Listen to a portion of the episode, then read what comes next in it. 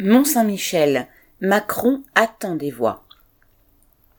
Cherchant des voix et des soutiens à droite, Macron a évoqué au Mont-Saint-Michel les brumes patriotiques de la France éternelle et de mettre en parallèle la construction de la basilique, l'histoire de la nation et de l'État, sa pérennité et celle de « l'âme française » entre guillemets.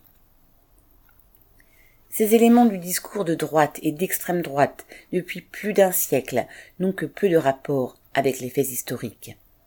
La basilique est certes un spectaculaire témoignage du génie des artisans médiévaux, mais ce fut aussi un outil et un enjeu politique dans le climat de guerre civile et sociale permanente qui caractérisa l'époque. Ensuite, loin de l'élévation mystique, l'État l'utilisa comme prison, depuis l'époque de Louis onze jusqu'aux années mille huit cent quarante, puisque le révolutionnaire communiste Blanqui y fut alors enfermé. Au dix-neuvième siècle, romanciers et historiens forgèrent un récit national établissant une filiation prédestinée de la France, allant de Clovis, recevant le baptême, jusqu'à Thiers, fondant la Troisième République sur le massacre des communards. L'histoire ainsi racontée vise à légitimer l'État et l'ordre social qu'il protège.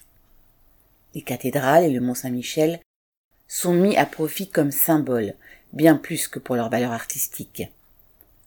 L'archange Saint-Michel, qui domine la baie, a ainsi servi à justifier les rois de la mine et du rail, l'exploitation, les guerres, les massacres coloniaux et autres manifestations du fameux « génie français » entre guillemets.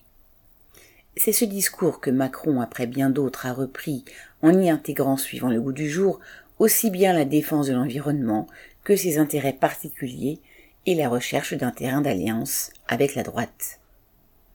La prison fermée, le Mont a repris une de ses vocations premières, attirer le pèlerin, désormais le touriste, et lui faire délier sa bourse.